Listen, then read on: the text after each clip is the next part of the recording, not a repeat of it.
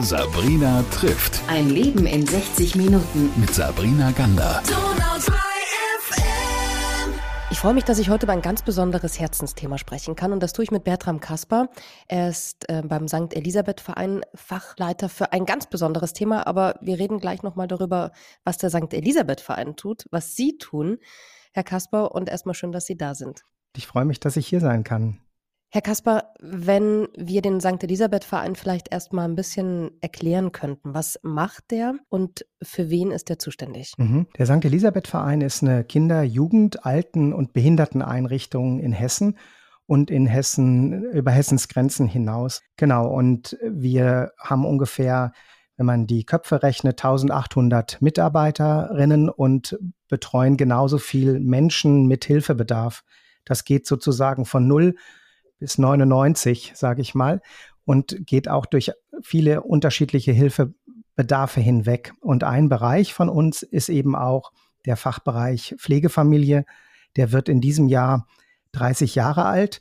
Das heißt, wir haben da eine gehörige Portion Erfahrung und ich selber bin wieder in Verantwortung seit jetzt ungefähr elf Jahren. Ich war vorher schon mal als Fachberatung dort tätig, also jemand, der versucht, die Familien dabei zu unterstützen, die Pflegekinder möglichst gut in ihre Familie integrieren zu können.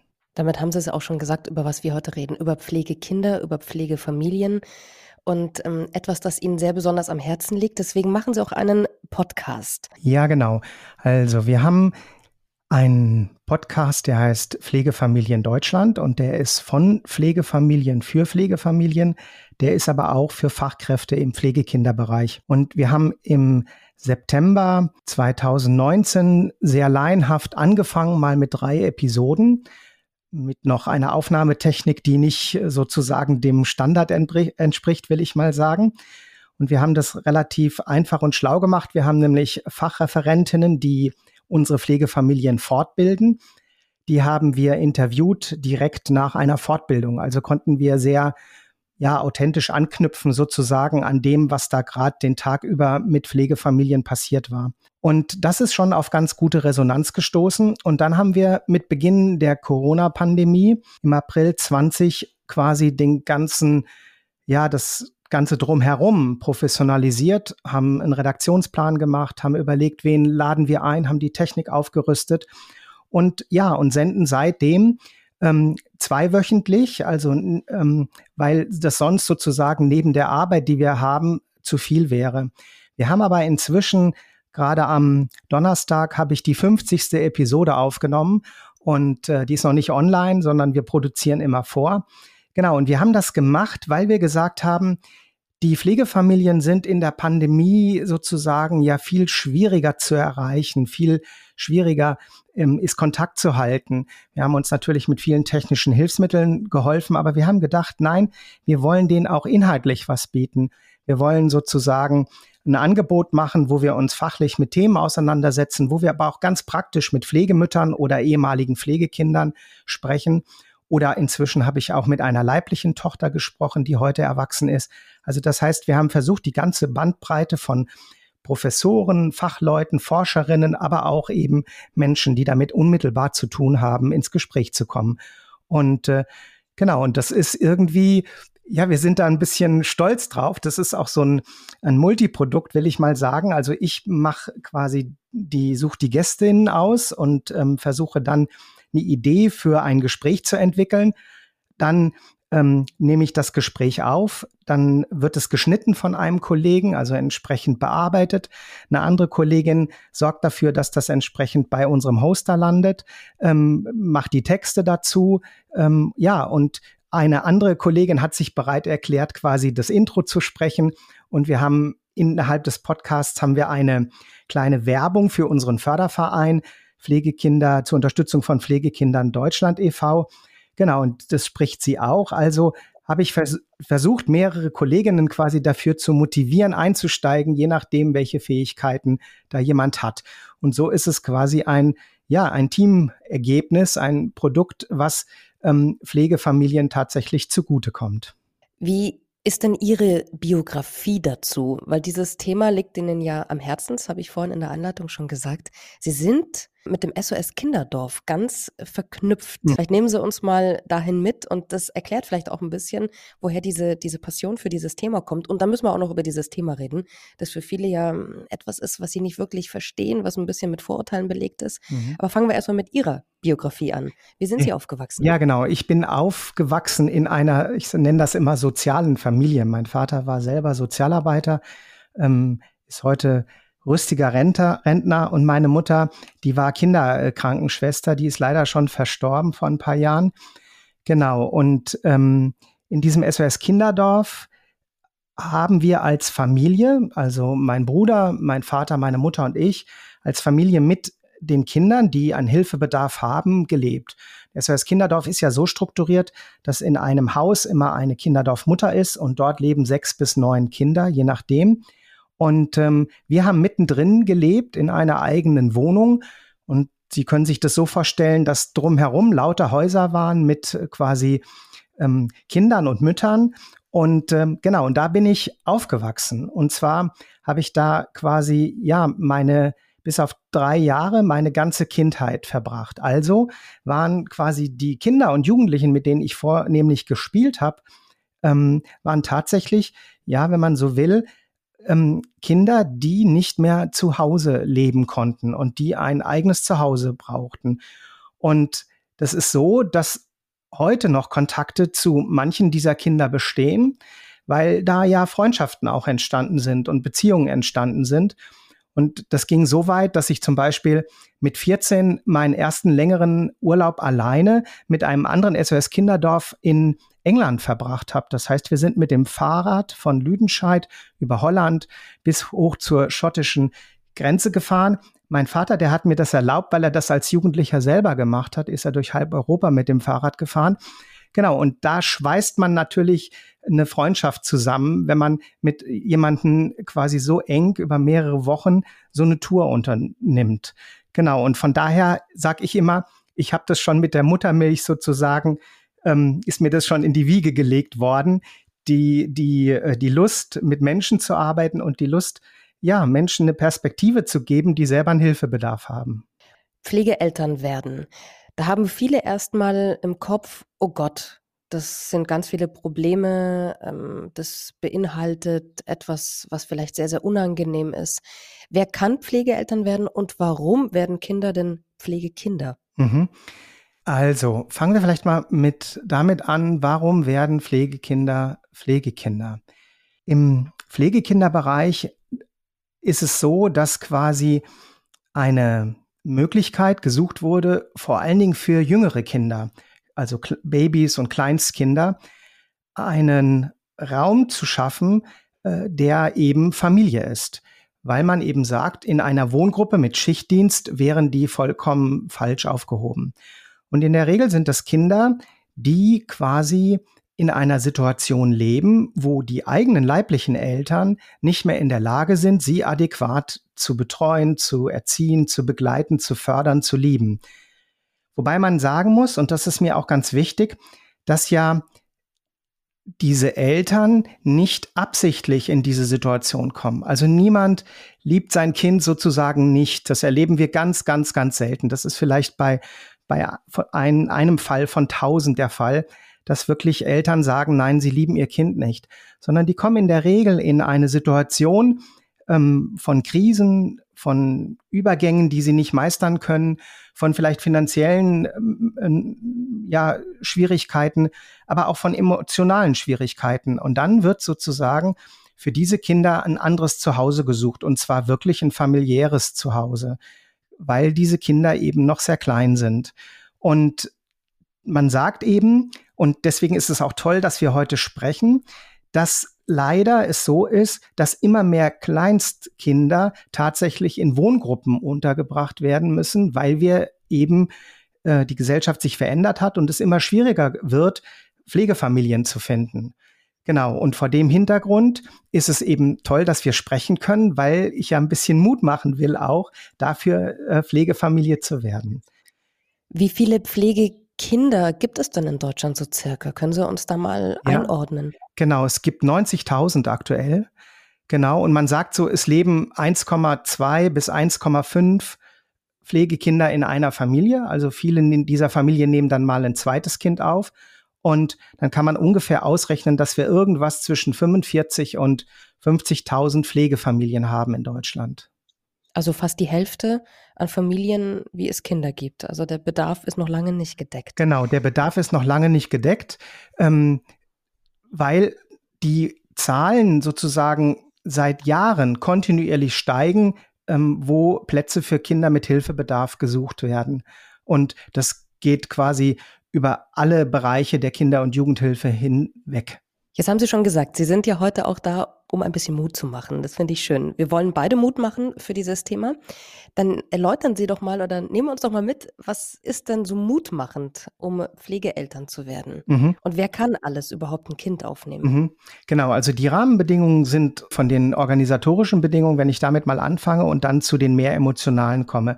Also es ist so, eine Familie, die sich dafür interessiert, die sollte auf keinen Fall von dem Pflegegeld und von dem Erziehungsgeld, was man dafür bekommt, leben wollen.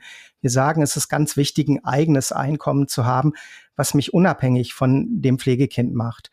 Dann brauche ich natürlich Platz zu Hause, also das heißt ein, ein vollwertiges Zimmer.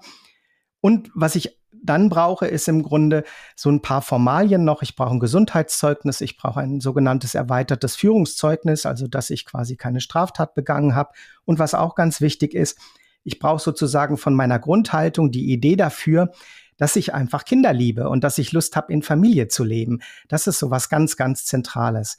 Und wenn man dann ein bisschen tiefer eintaucht, ähm, dann ist es ähm, gut und da will ich mal vielleicht mal vorweg schicken, wir gehen aus von der Haltung, und ich glaube, das tun alle Menschen, die mit Pflegefamilien arbeiten, wir gehen aus von der Haltung, dass ich nicht von vornherein eine Pflegefamilie bin, sondern dass ich sozusagen mich durch das Pflegefamiliensein zu einer Pflegefamilie entwickle. Das heißt, es ist ein Prozess, ich wachse sozusagen mit der Aufgabe. Und dennoch wissen wir aus Erfahrung und aus der Forschung, dass es unheimlich gut ist, wenn Pflegeeltern sozusagen die Fähigkeit haben, einmal ähm, sehr empathisch oder wir nennen das auch responsive zu sein, also in Resonanz sozusagen mit der Umwelt zu gehen und damit eben auch mit dem Kind. Das ist was ganz Wichtiges. Dann ist total wichtig, dass eine ähm, Pflegefamilie in der Lage ist, einen gewissen Rahmen zu geben, weil oft diese Kinder in Unsicherheit groß geworden sind. Also brauchen diese Kinder Sicherheit und Orientierung verbunden mit einer fürsorglichen Haltung. Das ist ganz wichtig. Dann ist es total gut. Wir nennen das Feinfühligkeit. Also das heißt, wenn ich auf der Resonanzebene Idee dafür bekomme, was für Gefühle hat denn das Kind, welche Bedürfnisse hat das Kind, wie ähm, wie gehe ich auf eine gute Art in Beziehungen zu dem Kind. Das ist total zentral. Und dann kommt noch dazu, dass ich in der Lage bin, ähm, Ungewissheit auszuhalten. Es gibt dieses schöne Wort der Ambiguitätstoleranz. Das heißt, ich habe im Kontext vom Pflegefamiliensein immer wieder die Situationen, die ich mir nicht abschließend erklären kann, wo ich noch nicht genau weiß, woher kommt es jetzt tatsächlich, dass das Kind sich so oder so verhält. Und wenn ich diese Fähigkeit habe, dann gelingt es mir leichter sozusagen, das, was als ähm, Resonanz von dem Kind zu mir zurückkommt, was vielleicht manchmal nicht angenehm ist, dass ich dann sozusagen das ein Stück von mir wegnehmen kann, nicht persönlich nehmen muss und dadurch ist die Interaktion und die Kommunikation mit dem Kind viel, viel leichter. Herr Kasper, was gibt's denn für schöne Geschichten, die Ihnen nahegegangen sind, die Sie berührt haben? Ja, es gibt eine Geschichte von einem Pflegemädchen, das heute erwachsen ist.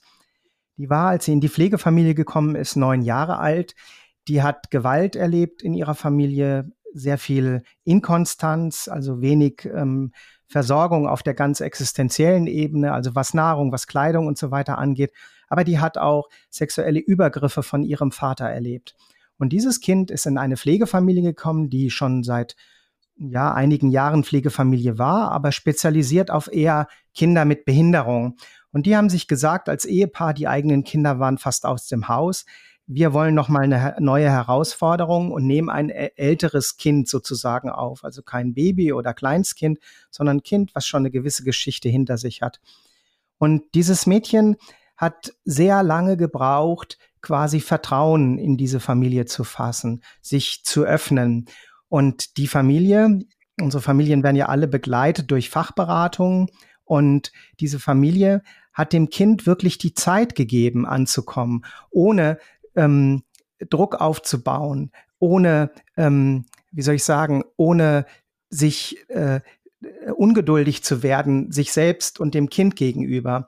Und das war quasi die Voraussetzung. Und das schildert heute das Mädchen auch aus der Perspektive von heute genau so, dass diese Zeit, die ihr da gegeben wurde, in Ruhe anzukommen, weil sie können sich vorstellen, dass für dieses Mädchen diese Familie wie ein ähm, fremder Kosmos war, also etwas, was sie von ihrer eigenen Kindheit überhaupt nicht kannte. Die, die Regeln waren anders, die Rituale waren anders, die Zuwendung war eine andere und so weiter. Und das ist dann im Erleben der Kinder oft wie wirklich eine fremde Welt. Und das war so wichtig, dass diese Pflegefamilie dem Kind eben die Zeit gegeben hat, anzukommen und emotional bei ihnen anzudocken. Und es gibt Pflegekinder, das wissen wir aus Erfahrung, die brauchen dafür einfach auch länger.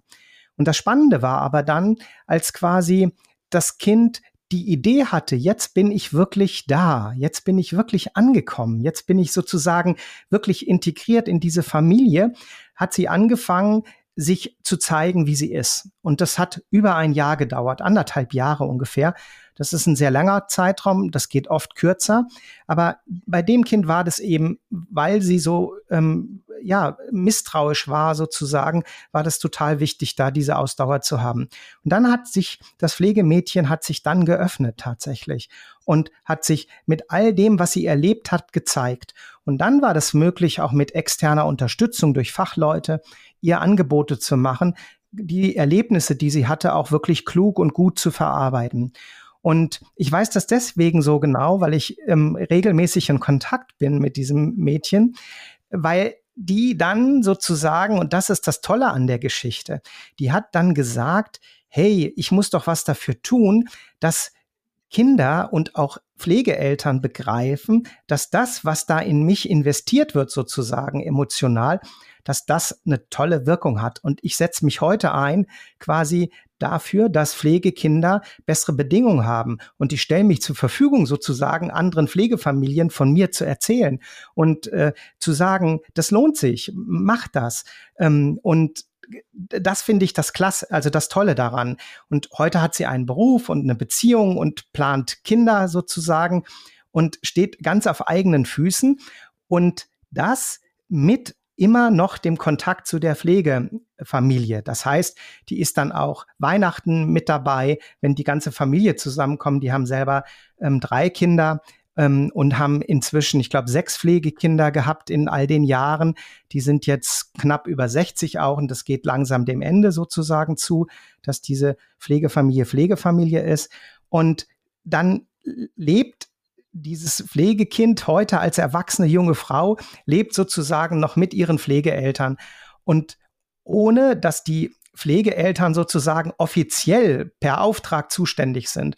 Und so erleben wir das viel. Und ich glaube, das ist auch ein Vorurteil, was oft gegenüber Pflegefamilien da ist. Das wird nur wegen dem Geld gemacht. Und das ist nicht so, sondern das können wir ganz klar sagen durch die vielen Pflegefamilien, die wir begleitet haben, die wir kennengelernt haben in all den Jahren, dass die wirklich einen, einen inneren Antrieb haben, ähm, Pflegefamilien, äh, Pflegekindern ein gutes Zuhause zu schenken und Liebe zu geben und sagen, wir haben noch Platz für ein Kind, was was braucht. Und das finde ich einfach total großartig. Es sind ja auch, das habe ich angangs mal gesagt, glaube ich, gleichgeschlechtliche Paare können ein Pflegekind aufnehmen. Einzelpersonen können ein Pflegekind mhm. aufnehmen, kinderlose Paare können ein Pflegekind aufnehmen. Das sind ja auch wirklich Zielgruppen, wo man sagt, die wünschen sich, eine Familie zu sein. Jetzt nehmen Sie uns da noch mal vielleicht mit an den Punkt. Ich glaube, es gibt ganz viele Leute, die jetzt zuhören und sagen, ja, das ist schon richtig, aber ich habe da das und das gesehen oder gelesen. Und das ist ja ganz schlimm, weil die reißen dir ja das Kind wieder weg. Mhm. Ja, das ist ein großes Thema. Also, und da sind wir sehr, sehr froh, dass der Gesetzgeber jetzt mit der ähm, Reform des achten Sozialgesetzbuches, der hat das Kinder- und Jugendstärkungsgesetz auf den Weg gebracht. Und da hat der Gesetzgeber sozusagen uns in, in, ähm, als Aufgabe gegeben, ähm, alle, die wir im Sozialbereich tätig sind, wobei das natürlich schwerpunktmäßig über die Jugendämter läuft, die auch diejenigen sind, die die Pflegekinder in Pflegefamilien unterbringen. Da hat er reingeschrieben, dass es absolut wichtig ist, frühzeitig die Perspektive des Kindes zu klären. Und das ist natürlich ein, ein Riesenfortschritt, weil wir natürlich erlebt haben, genau das, was Sie angedeutet haben. Es wird sich auf ein Kind eingelassen, oft auch auf eben ein sehr kleines Kind, ein Baby, ein Kleinstkind. Und die Perspektive von dem Kind ist aber noch ungeklärt. Das heißt, das Kind fängt an, sich zu integrieren. Die Pflegemama entwickelt Mama-Gefühle und der Pflegepapa Papa-Gefühle. Und vor dem Hintergrund ist es dann so, dass es natürlich, solange die Situation noch ungeklärt ist, dass es umso schwieriger ist, sich wirklich auf dieses Kind einzulassen. Und das ist auch oft ein, ein Punkt, wo wir viel die Pflegefamilien unterstützen, sozusagen von unserer Seite. Das machen aber genauso die Kolleginnen bei den Jugendämtern, die versuchen auch ihre Pflegefamilien zu unterstützen, um mit dieser ungeklärten Situation gut umgehen zu können. Also das heißt, Sie können sich das auch so vorstellen, dass die Pflegefamilien auch ein Unterstützungssystem um sich herum haben, wo sie äh, Hilfe bekommen, um genau mit diesen widersprüchlichen Gefühlen, mit diesen Ambivalenzen auch tatsächlich umgehen zu können. Was im Gegenteil dazu passiert, und da habe ich gerade ähm, vorletzte Woche abends ein ähm, Paargespräch gemacht mit einer Pflegefamilie, die selbst keine Kinder haben. Und die haben das zwei Jahre durch mit einem Pflegekind. Und darüber haben wir länger gesprochen, wie sie das erlebt haben. Und bei denen war genau das Gegenteil der Fall. Die haben sich nämlich noch mehr sozusagen an das Kind gebunden. Die haben gesagt, nein, ähm, auch wenn es ungewiss ist, wir kosten jede Minute sozusagen mit dem Kind aus und versuchen wirklich ein Beziehungsangebot zu machen, auch wenn die Situation ungeklärt ist. Und glücklicherweise hat sich das dann tatsächlich geklärt. Die Eltern haben gesagt, nein, wir sind einverstanden, es ist alles gut. Und von daher ähm, hat sich das auch gelohnt. Ähm, ganz wichtig ist jedoch, mit diesen Gefühlen, die dadurch entstehen, mit den Ambivalenzen, den Zwiespältigkeiten offen und transparent umzugehen, darüber zu reden, einen Raum dafür zu schaffen, damit es gelingt, sozusagen eine andere Haltung zu entwickeln, eine andere Idee äh, dafür zu kriegen, wie das denn auch sein kann. Und das ist aus unserer Erfahrung total hilfreich, ähm, äh, wenn Pflegefamilien eben eine gewisse Unterstützung haben. Sie haben vorhin mal gesagt, die Gesellschaft hat sich ein bisschen verändert. Deswegen gibt es auch nicht mehr so viele Pflegefamilien. Was hat sich denn verändert? Mhm. Ja, ich bin ja kein Soziologe sozusagen, aber vor dem Hintergrund der Erfahrungen, die wir machen, ist es so, dass es immer schwieriger wird, Familien zu finden, die sich auf dieses Feld quasi einlassen, die Lust haben, Pflegekindern eine Perspektive zu geben. Und das hängt aus unserer Erfahrung oder aus unserer Beobachtung damit zusammen, dass sich die Modelle von ähm, Leben ähm, verändert haben, einfach von äh, auch Familienleben. Es gibt nicht mehr diese typische Großfamilie, wie das früher der Fall war. Es gibt mehr Einzelhaushalte, es gibt mehr Beziehungen ohne Kinder. Also das heißt, die Lebensentwürfe von Menschen haben sich aus unserer Sicht verändert. Das ist so der eine Teil. Und der andere Teil ist natürlich, dass das Thema äh, Kinderschutz, gerade gestern hat äh, hat ein Radiosender in Hessen einen ganzen Tag zu dem Thema ähm, äh, gesendet und hat darauf hingewiesen, wie schwierig sozusagen Lebensverhältnisse auch gerade durch Corona bedingt durch ähm, äh, für Kinder sind, weil die Gewalt zum Beispiel zugenommen hat. Und daran sieht man, dass die, die, das Thema so stark in der Öffentlichkeit ist, quasi Schutz von Kindern und was passiert Kindern. Und wir kennen auch die Geschichten aus Pflegefamilien, das muss man ehrlicherweise sagen, wo ähm, schlimme Dinge passieren, ähm, auch wenn das niemand beabsichtigt, dass das passiert und wenn wir alles dafür tun, dass das genau nicht passiert. Aber trotzdem ist das immer ein Risiko sozusagen auch in der Pflegefamilie. Und wenn natürlich sowas in den Vordergrund kommt, auch in der Berichterstattung, in, in, den, in den Sendungen im Fernsehen oder im Radio, ähm, dann ist natürlich sozusagen dieser Aspekt, ich stehe als Familie in der Öffentlichkeit und mache mich ein Stück äh, nackig. Also ich bin sozusagen nicht losgelöst, sondern ich bin eingebunden in ein System von öffentlicher Erziehung ähm, und öffentlicher Kinder- und Jugendhilfe.